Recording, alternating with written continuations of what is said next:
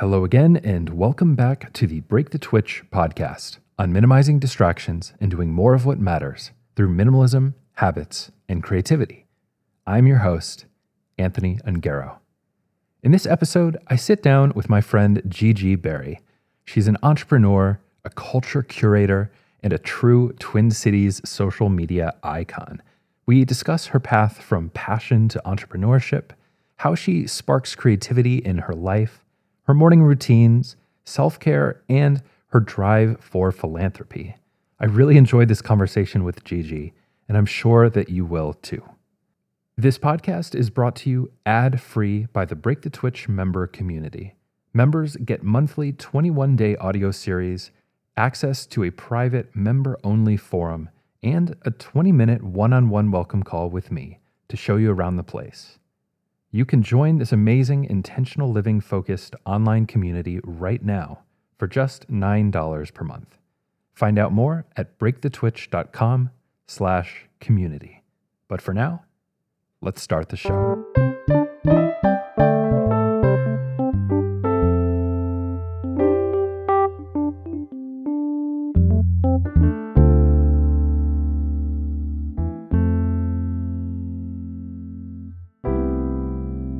Gigi, Hi. welcome. How's it going? Pretty good. Good. Thanks. Thanks so much for joining uh, for the podcast today. Yeah, thanks for having me. So uh, let's talk Minnesota. I think Okay. that feels like a really good starting point because I've been here for ten years. You said you've been here for six years.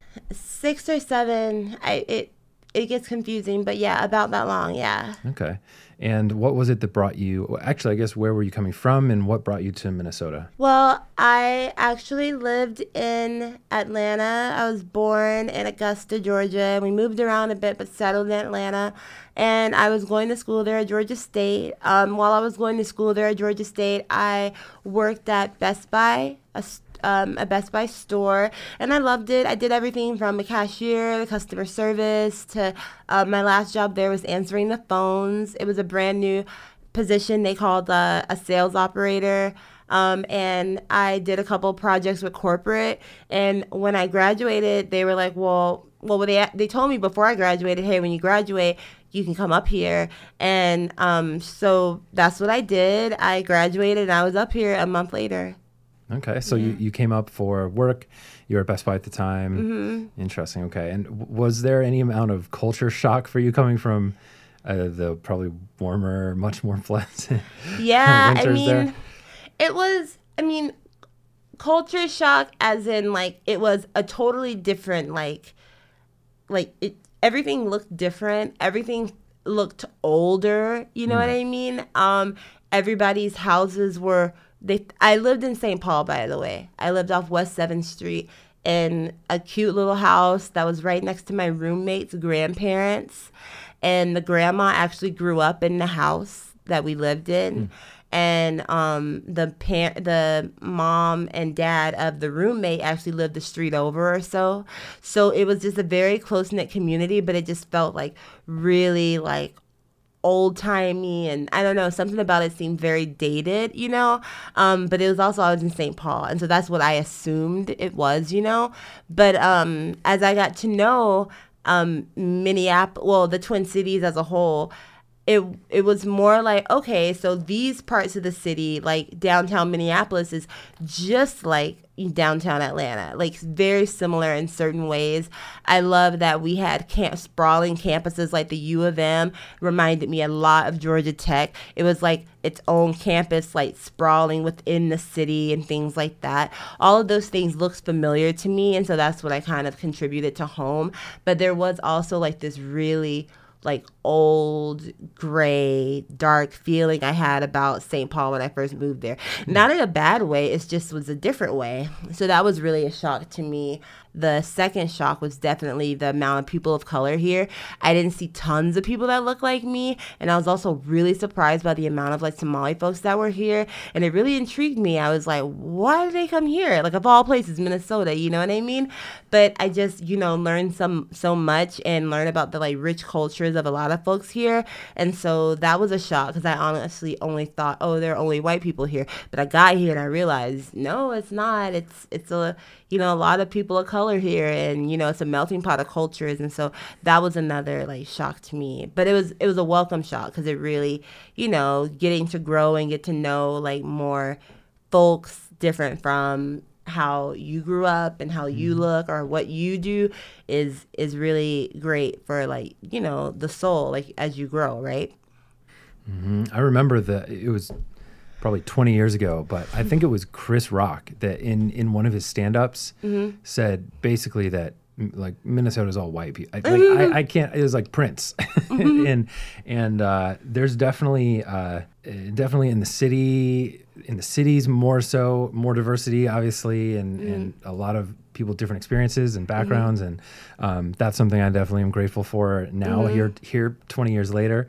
But uh, I, I would imagine that it's different you know, depending on where you're coming from, where you're going, that kind of thing. Yeah. yeah, absolutely. And I'm really super grateful to live in a place where everybody doesn't look like me because I get to kind of um, be like, I mean, I, I don't want to be anybody's token, obviously, but I mean, if I need to educate um, my peers who might be different race than me on certain issues, I if I have the I was about to say if I have the spoons. You ever heard the spoon theory? Like if I have the spoons, but I mean like um, if I have the emotional label to share that, you know, with folks, I'm more than willing to. Hmm. And if I'm not, you know, I'm just like, can you Google this? No I'm kidding. Yeah. But yeah, but yeah, it's really great.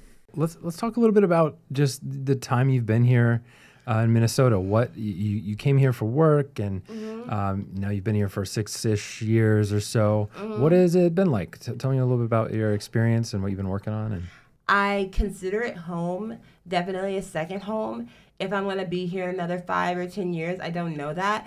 But as of right now, I feel comfortable having roots here and making a living here and, you know, starting my business here. Like everything feels right here. I don't know if I could have done any of this when I was in Atlanta or anywhere else. I feel like there's something I was definitely meant to be here at this time and to do this. My pin company is called OMGG LLC because I'm OMGG. And basically, I collected pins for a good amount of my childhood. And then fast forward to um, a few years ago, I was um, I was sick and in the hospital healing, and some friends gifted me some pop culture pins, and I saw them and I was like, oh, this is great, and I immediately reverted back to something that made me happy as a kid, you know, which was um, collecting pins. And so when I was a kid, I was always collecting. Um, Disney pins or pins and badges and buttons from concerts that I couldn't attend. Um, and most like you know, uh, mainly Prince, um, like Janet Jackson, things like that um, were definitely the main ones that I collected um, you know, I, I just really loved them. They were a way for me to have a piece of the Disney experience, maybe that concert experience, without me actually being able to go because I couldn't, obviously. And, um, you know, it was just something I really liked as a kid. So being sick and kind of reverting back to something that was really familiar was really comforting to me because I didn't really have a lot of control over my health then and even now. And um, I had control over that collecting. And i really loved collecting everything. But pins were really special to me because they were little itty-bitty pieces of art and i could wear them or i could put them on a purse. They start a conversation. They're really great. I just really like them a lot.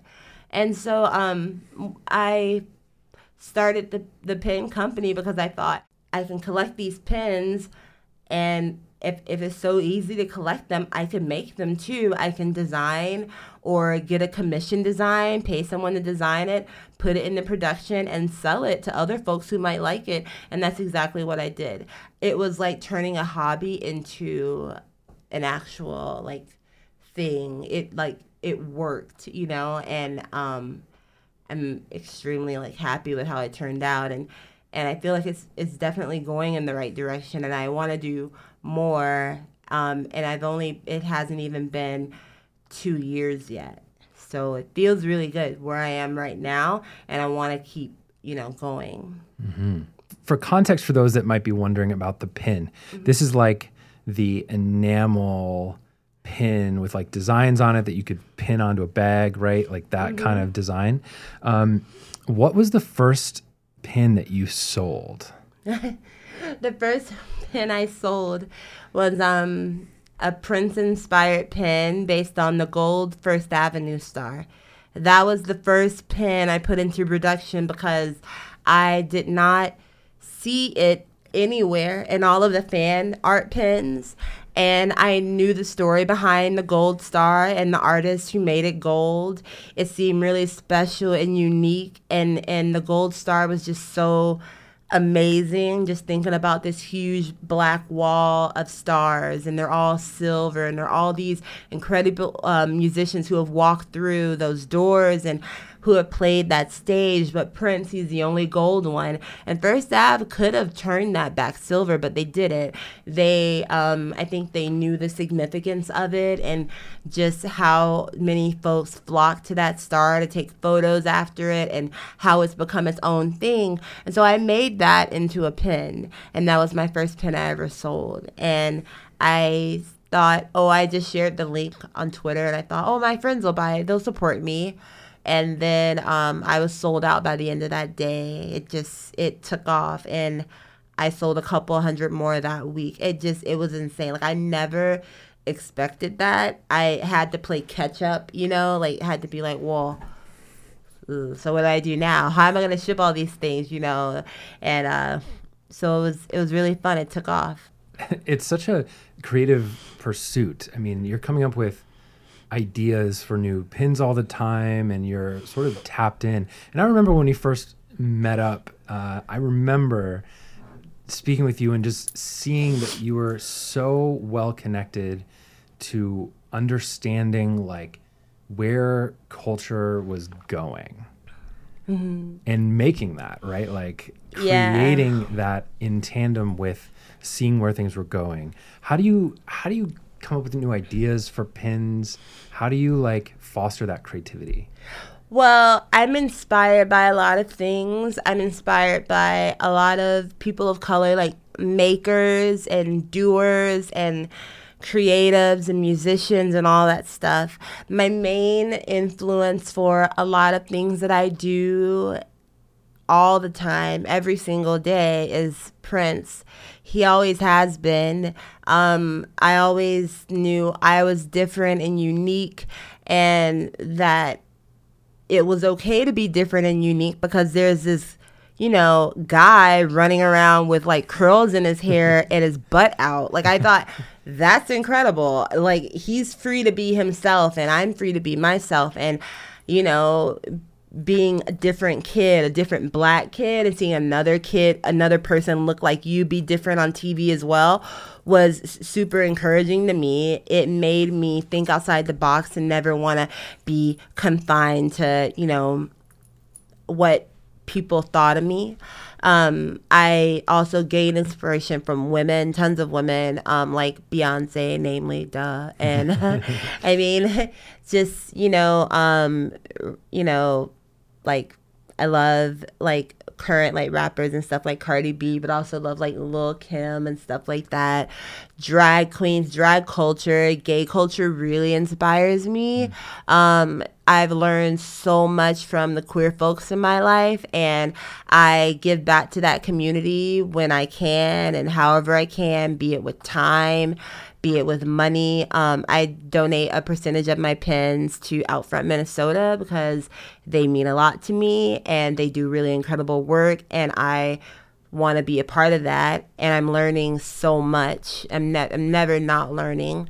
Um, and one of my main sources of inspiration is the folks that buy them. I mean, they buy these pins, and you know, mainly I, I make a lot of Prince inspired pins now. Like they're inspired by him by a song, but it's my original art. Mm. Um, they might be inspired by lyrics or you know something like that, and then a fan will tell me, "Hey, have you ever heard this song? It's similar to this and this." And no, maybe I haven't heard that song. I I've never heard every single Prince song. I I know people have, but like personally, I haven't, and I'm okay with that because every time I hear a new song by him, it's like hearing the first song I ever heard by him for the first time. It's incredible, right? And so um, it's really um, encouraging for people to reach out to me and say, Hey, I like this pen, but could you make a pen that says this? Or have you ever heard this song? Maybe you can make a pen based off that. Something like that, because uh, they're always like, if they like the fact that I made one pen one way and they're encouraging me to kind of seek out another way, that's really kind of cool. It's, it's like, they could keep that opinion to themselves, but they're just like, hey, maybe Gigi would be interested in that. And I am, you know, I want to know. I I'm, you know, infatuated with what they think. I want them to like what I'm doing. I want them to know that everything I do comes from a place, place of like love and respect. And I, I'm not just out here shelling a bunch of like love symbol pins or like his face on a bunch of stuff. You know, mm-hmm. I just, I um, want to make it special. I want to make it unique. I want to make it an obscure reference that they get. And another fan sees it and they're like, oh my God, I remember where I was in 1978. You know, like it, like that conversation. You know, like that, like opening up the floodgates for like that. You know, kind of memories to flow for people, and just based on a pin that they spotted, that's really kind of incredible. Um, every single week we have the drag brunches with Flip Phone, and every single week we have a different theme, and that's how I'm able to learn about different uh, fandoms that I don't know anything about and be and dig into it and be super creative with what I bring to the table. Um, because Chad, the producer, um, he lets me make a pen, sell it at the brunch, and then that's how I do 10% of my sales every single weekend back to Outfront. Um, and uh, so I'll be able to for example, the, be- the best one is um ABBA. You know, like I remember as a kid there was a, a band called A-Teens, and apparently they did ABBA covers. I don't remember a lot of that, but I remember their original songs, and they were based off ABBA. Um, and so a Mamma Mia brunch came and we had the ABBA brunch and these people were screaming the songs.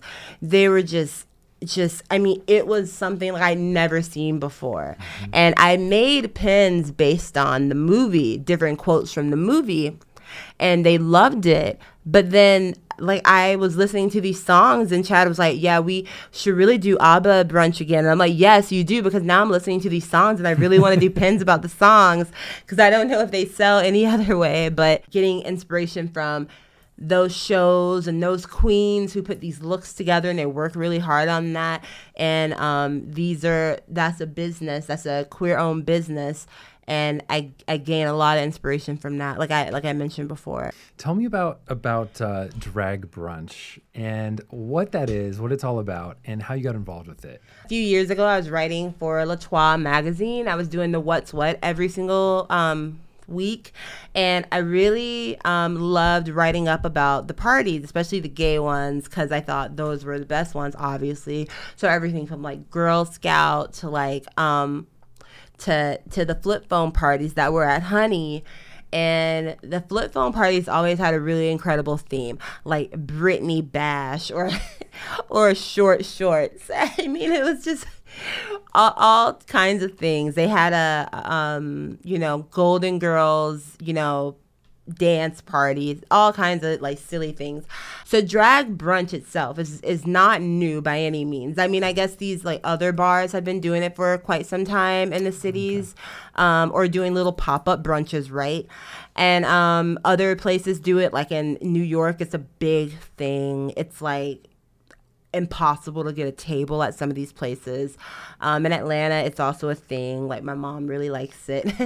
and so here, the first drag brunch that Flip Phone did was Beyonce brunch. It was Bey and Eggs. and so we went to that. We loved it. And so Chad started doing other pop up brunches, you know, um, of Beyonce and then other themes and things like that.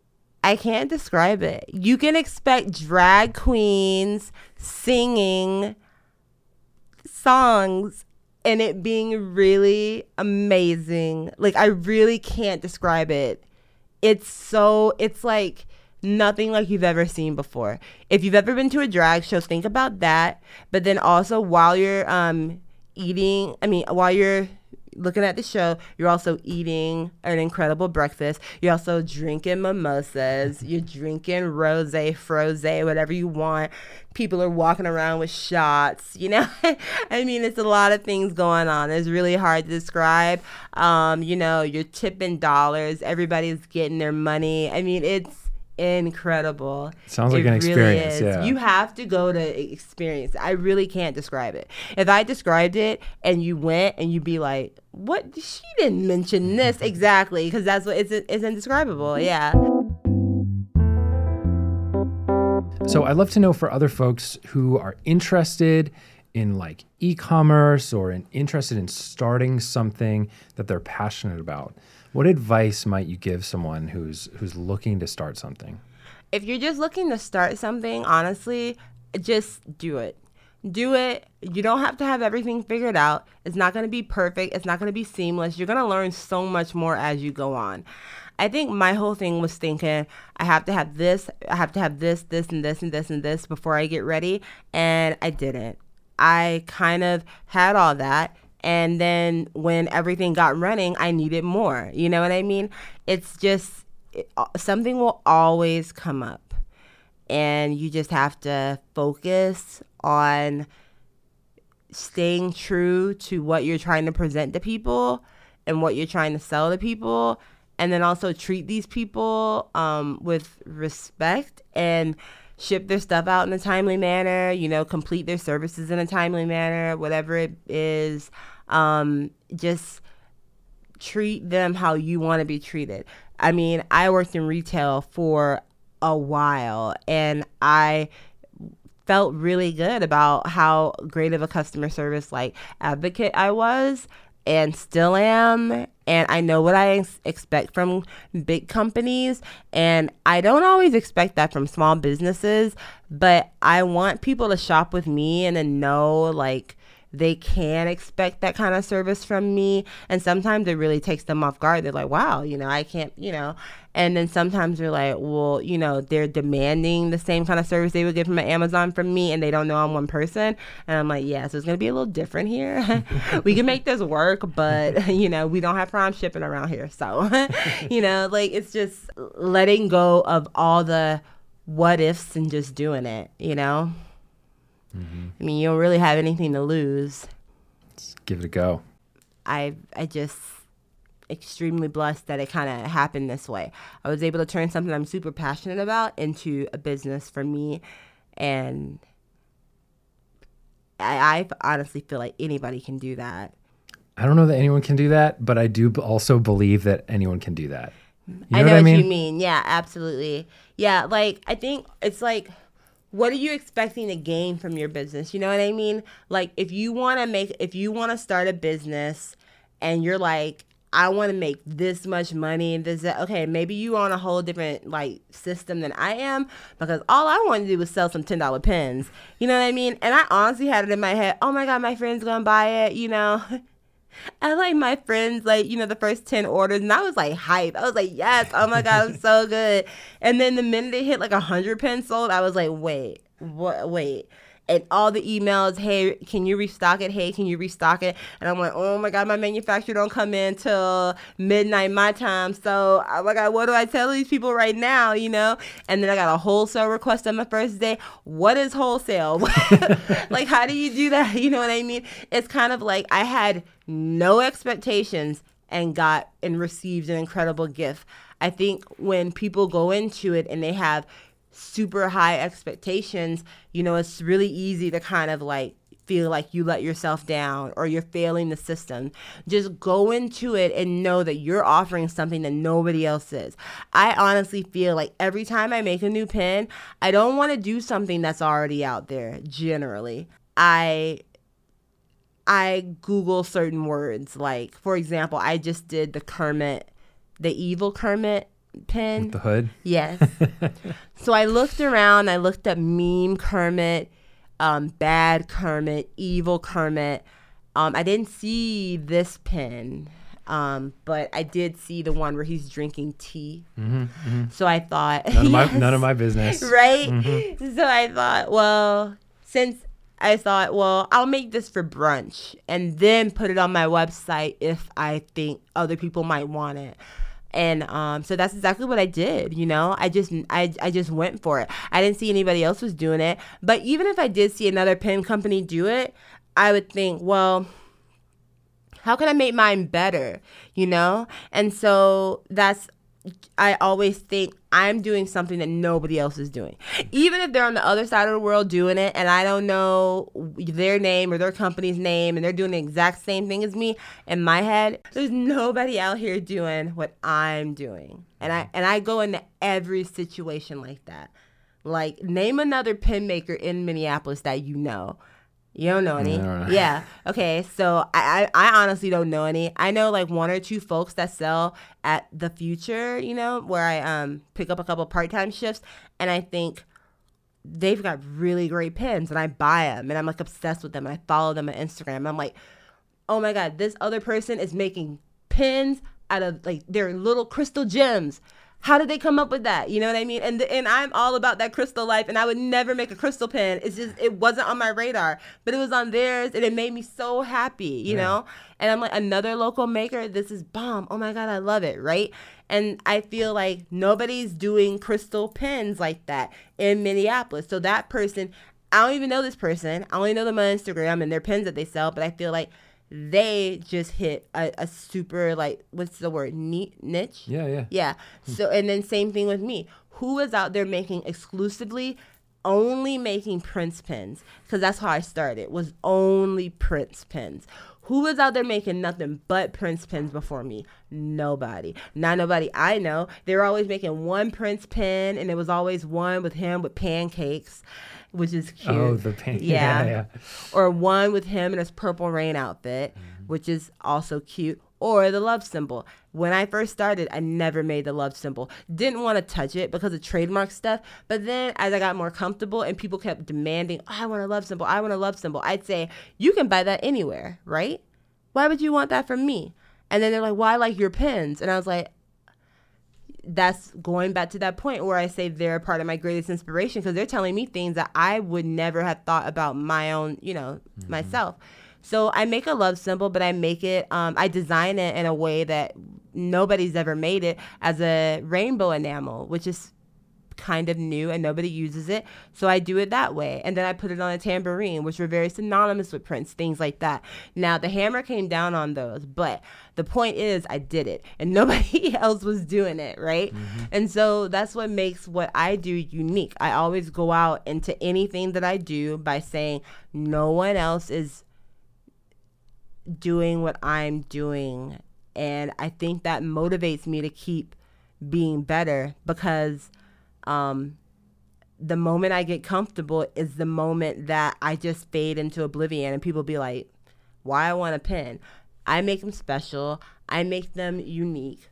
I love the reactions I get from folks when they buy it from me. It it, it hasn't gotten old yet. So I mm-hmm. feel like if you're out there with the same passion for something like I have, you gotta just do it because the more you sit there and think about it and like marinate on it, it'll just like fly right out of your hands or somebody else will do it before you get to it. Mm-hmm. There's an amazing quote from, I think it's Elizabeth Gilbert in Big Magic, and it's kind of this a little more of a woo woo idea around creativity in business. But uh, it, it was that if if you have an idea and something comes to you and you don't execute on it, that idea will leave you and go to someone else. Absolutely. It will find someone else to act on it. And Yeah. then they will, and then you'll see it a year later or however long later, and you'll go, ah, it like it's this kind of spiritual view of ideas and creativity and and stuff like that. But I really like that because in a way it, it adds a bit of a sense of urgency to the the inspirations we get, the ideas we have, that kind of like stuff. Like to act on them, you know? Uh, I feel like a lot of I'm very intuitive, um, and I I like to consider myself a mystic, and so I do get like premonitions about stuff that should happen in my life, not about other people. I don't care about other people, but just me, right? mm-hmm. So I get premonitions about what should happen in my life. I have seen things before it happens, and I don't want to lose out on anything that could possibly be mine because I am disabled. I have chronic pain. I have been in and out of the hospital a good amount of my life. I don't want to lose out on any of these opportunities because I feel like if it popped into my head, it's already mine. I just need to claim it. And so, mm. going back to that quote that you mentioned, you know, if we don't claim these ideas and make them ours and make them solely unique to us and like act on them and do it, it will go to somebody else, you know? Um, and it's not always a thing. You know what I mean? You make that makes sense. It's not always like something that's just going to be great and and generate money. It could be anything. You know what I mean? Mm. It just anything that pops up, you act on it or you don't, and you deal with the consequences of not doing it. Period. There are consequences whether you do it or whether you don't. Absolutely, yeah. Like I um my my job is I mean, like I work for myself, but I'm never not working. And I would say that's the one thing I wish I could kind of get a grasp on and i'm almost at the point where i can get a grasp on it coming up in january or fe- um, early february because i'm going to have access to um, studio space to move all my pins and shippings um, to the future shop in south minneapolis is going to be great for me. I'm going to have my apartment back. I'm going to have my life back. I'm going to be able to have that work life balance that people, that people talk keep about. talking about, right? like whatever that is. Yeah. Um, I'm going to be able to get so much more done personally and professionally because I'm going to have that detachment. And I feel like that's going to make me a better um, creative person mm-hmm. because I um am never not thinking about pen ideas ever. You know, I'm never not thinking about, you know, little designs. I get a little bit too into my creative process and before I know it, I realize, oh, I got, you know, 20 orders to ship, and I'll ship 20 orders and mess up five. That's not okay. I am all over the place, you know, I'm distracted and I need I need to get back, you know, that focus, you know, cuz um it's really easy to like lose yourself in certain parts of the business, you know? And I really want to get back on track where, where I was when I did have kind of like a set schedule and I wasn't so overwhelmed with everything. Yeah, uh, this is w- one recurring thread that seems to come up with entrepreneurs that I talk to. Mm-hmm. Uh, that the especially when working from home, uh, Amy and I have had struggles with this as well. That the idea with this is that when you own your own business, you have flexibility and you can work whenever you want. And you just, that's a, you put a big X through that. And it's like, no, you end up thinking about it all the time. You live in it. Like this is, you know, our bedroom is a room over, you know, like we're in the office right now mm-hmm. and this is mm-hmm. where we work. And, and there's just all of these uh, aspects of this that you don't expect. Yeah. And y- you have to create a new sort of structure around. And we've really, I've personally, I'll speak for myself, I've really struggled to create that structure consistently and that's mm-hmm. what i'm mm-hmm. working on myself um, is, there, is there anything that you do um, i'd love to talk about kind of any form of like routines and different things like that but mm-hmm. um, first is there anything that you do to help mitigate that now that you don't quite have that separation and yeah. are there things you do to like get through that well i um you know, very recently moved about a month ago. And so that was a 500 square foot apartment, and I was drowning in pins everywhere. Drowning in pins. They were everywhere. I had storage things of pins with little trays everywhere. I had a system, but it was my system, and it was kind of a mess, but it was a controlled mess, right?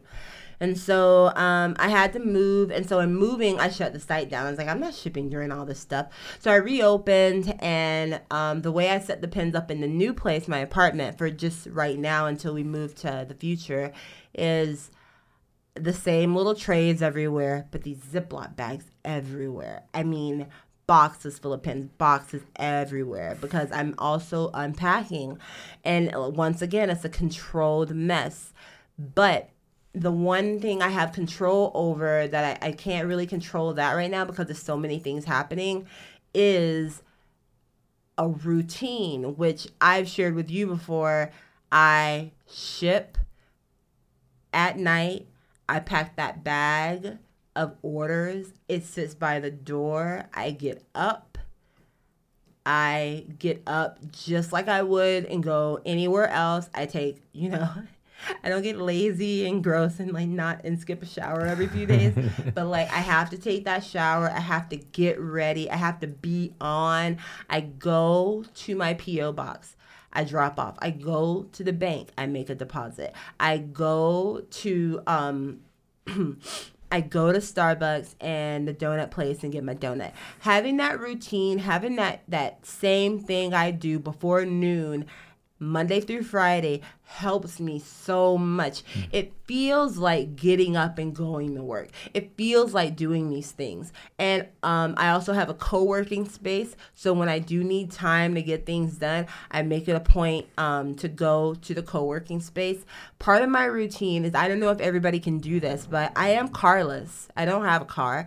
I do um, am exclusively bus or Lyft only, but bus, light rail, and Lyft only and I do all of this stuff via you know the bus line and and light rail, no matter the season. Um, so everything for me is located downtown because that's where I lived up until a month ago.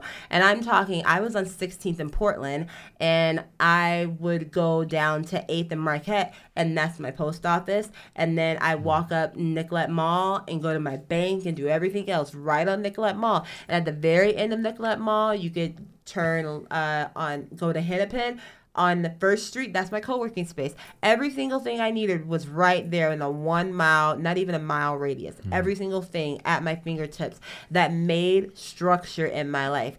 Now I just moved to another neighborhood, and th- there's no difference in the structure. It's actually a bit more simple now.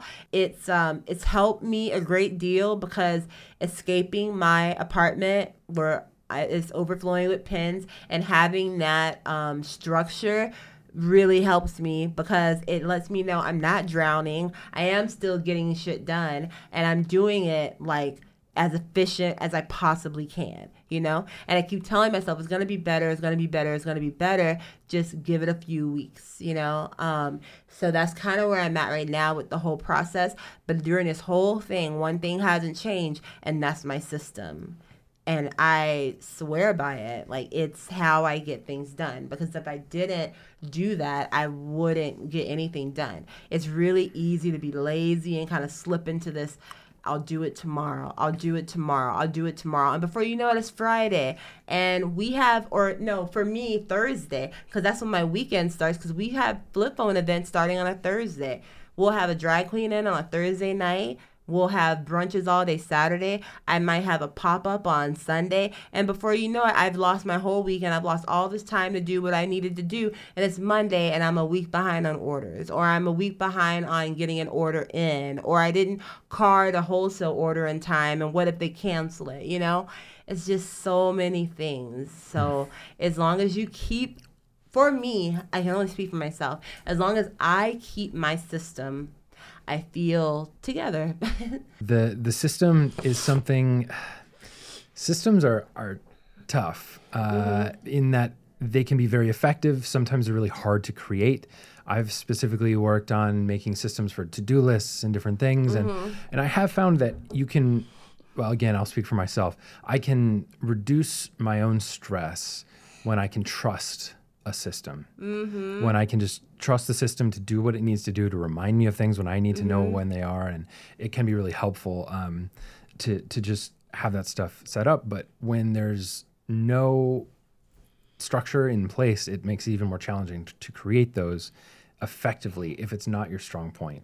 I mean, also, we're talking as folks who don't have a nine to five, who also don't have like kids and mm-hmm. other things to wrangle around.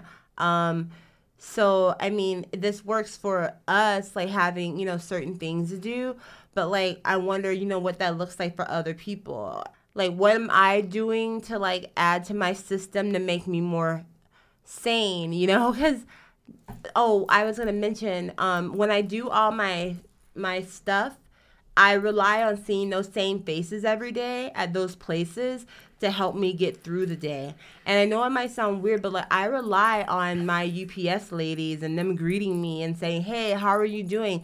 Cuz if you think about it, that's the first person that's talked to me in maybe days, like face to face, you mm-hmm. know? Mm-hmm. That means a lot to me um, seeing my Starbucks barista, seeing my donut um, folks, like my UPS folks, that means a lot to me. I have to have that that communication because b- before you know, like, I've gone days without talking to people. Like I, I really like I love that. And when they don't see me for a few days, they do worry. Like I had a bunch of packages pile up at my PO box, and they're like.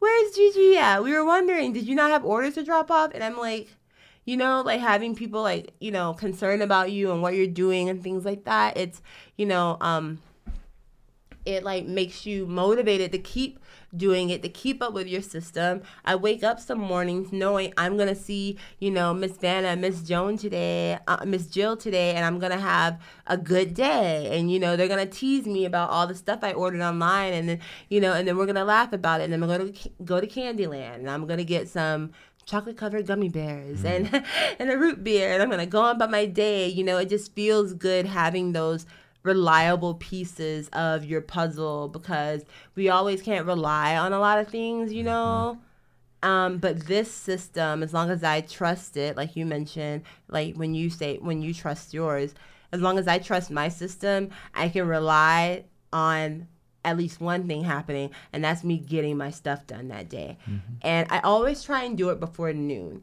because I feel like a lot of things get done before noon because people are at work.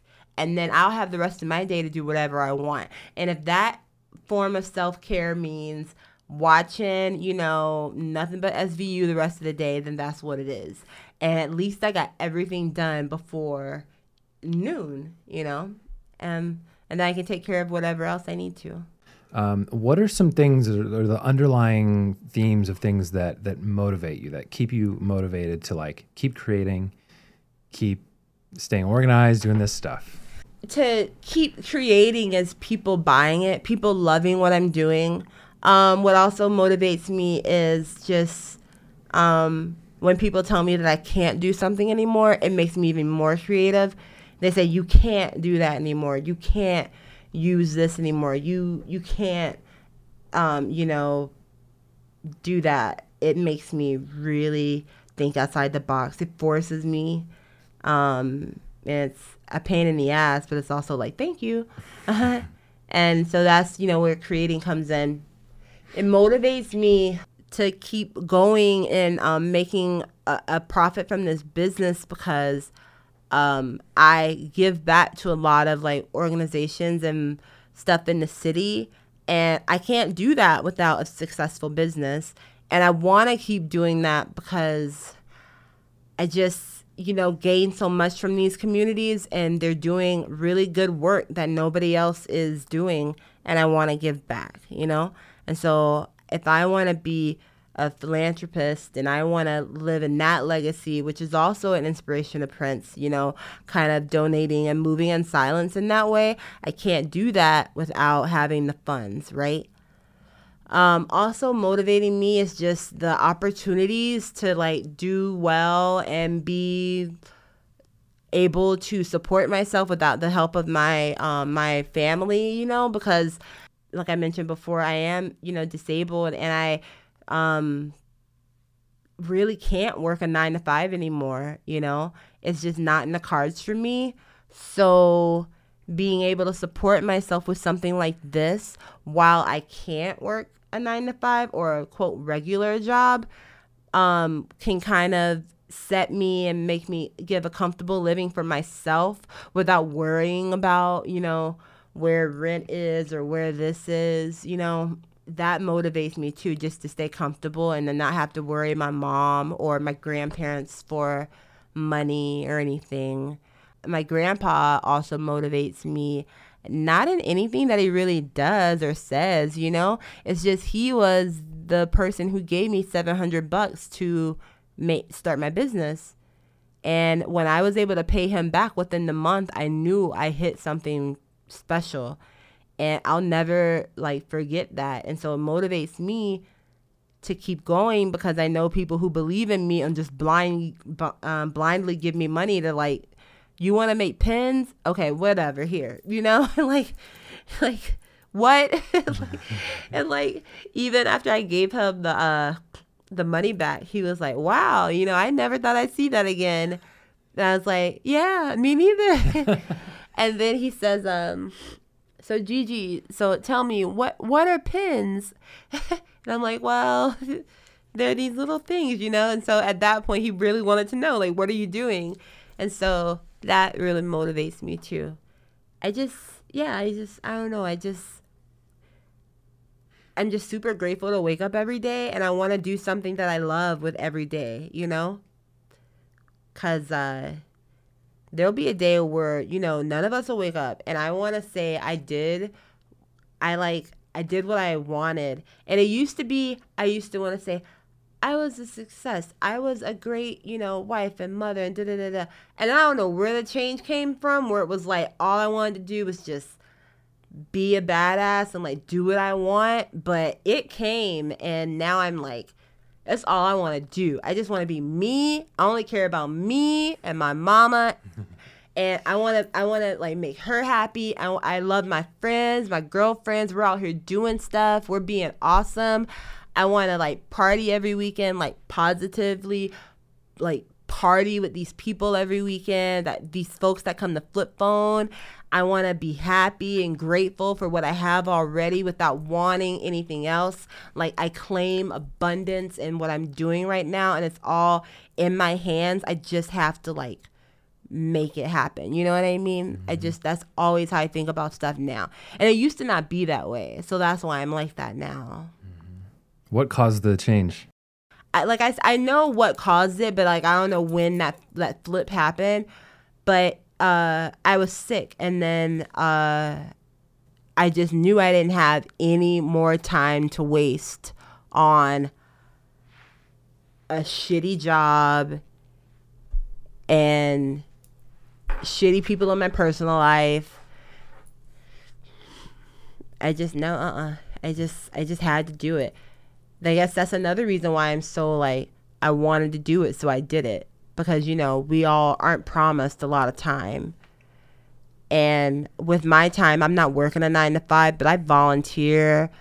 I give back monetary wise if I can't volunteer. Time and money, that's what these nonprofits need. And if you can't give money, they want your time. And if you can't give time, when you do have five bucks, give your money. But if you can't do either one of those, talk about them. And so that's why I always talk them up. I mean, Flip Phone isn't a non um, a nonprofit, but you know the other folks I work with too, like still kick in and stuff. So I do I give back um, whenever I can.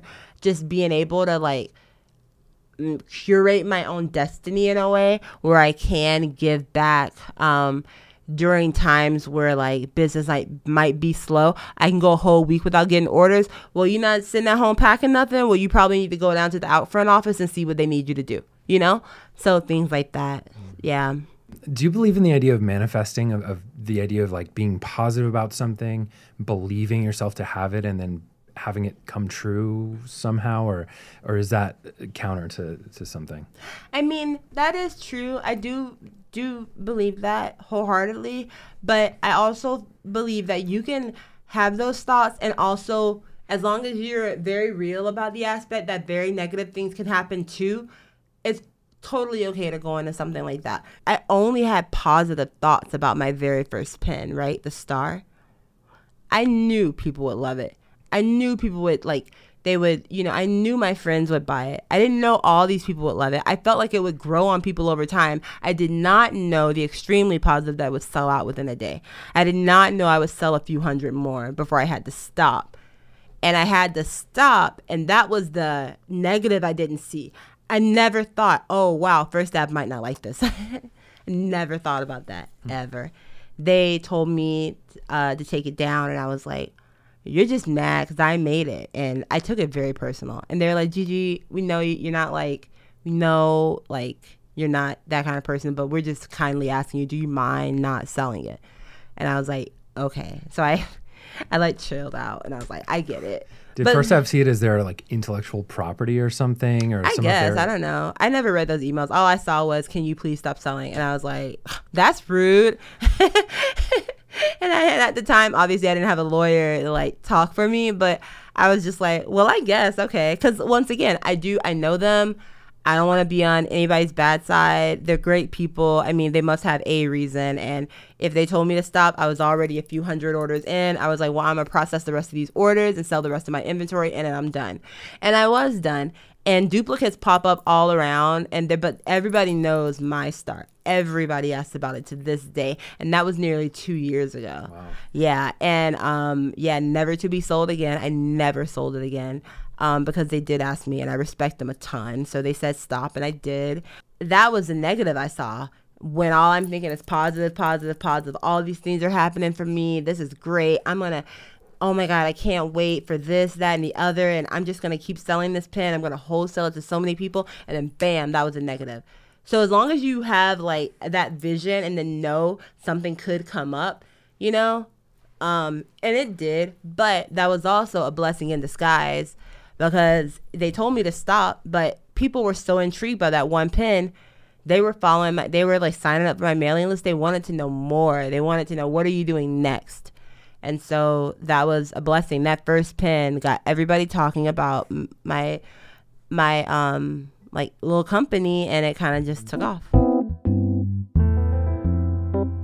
All right. Well, if if you're ready, uh, we can do a question from the bowl. So these are questions that have been provided by previous guests. Couple started out. You might get one from from uh, Amy and me when we started out. We did a bunch of questions to get things going. But uh, if you want to draw one, you can dump it out. If you don't mind, just reading the question and yeah. the name of the person that left the question. So BTT wrote this. So it's you or Amy. All right. What does balance mean to you? balance like in life or work or just in general? That's an open question. Yeah. Doing what I want, what makes me feel good, that's healthy for me and also within my means, while also doing the work to like better myself and take care of myself, the work that I need to do, right? Because I feel like with me, I'm all about I, I try to be all about positivity and self care and all that stuff. But I mean, you could I mean, the way I see self care, I mean, you could I could literally like self care myself in the debt. So I better chill, right? So it's just like looking out for self, um, looking out for others, um, making sure you're doing the work um, within yourself, not living um, above your means, and being completely honest with yourself all of that goes in conjunction together like I, to me and i feel like that's true balance for me anyway because i mean i don't have like people i don't have like kids dependent on me i don't have a partner dependent on me for nothing. It's just me. So i like take care of this body and i got to keep it together and keep it alive and walking around and talking and every in everything every day. So i'm only focused on me personally but I know that I am a part of a village that's like bigger and that me and all my friends, like all my homegirls, everybody I care about, we all have emotional labor to share amongst each other. You know what I mean? So it's kind of like that's what I see as balance is doing the work within myself, being together and making sure everything is, you know, good. Yeah. But also, um, when you need it, relying on your support system, which will be like the family I've um, created here. So, Gigi, where can people find you online and, and your business and what you do? Well, um, personally, I'm at underscore OMGG, another underscore that's on Twitter and Instagram. And then um, my pins, everything, Minneapolis Sound, Um, I'm talking everything from Prince to Sheila E. to Jellybean Johnson, all that stuff. All those inspired pins are on Cherry Moon Press dot com and that's also the at cherry moon press and anything minnesota related pop culture related any of that stuff any of the pins i've ever sold at a drag brunch or a drag show or a flip phone event those are all at the minnesota pins and it's the minnesotapins.com and at the minnesota pins on instagram Perfect. Well, it was a pleasure to have you in. Thanks so much for joining me for the podcast. All right. And that concludes my conversation with Gigi. If you enjoyed this episode, please do take a moment to leave a review on Apple Podcasts. It's a huge help to get the word out about podcasts like this one. I would greatly appreciate it. Hope you have a wonderful rest of your week, and I'll see you in the next one.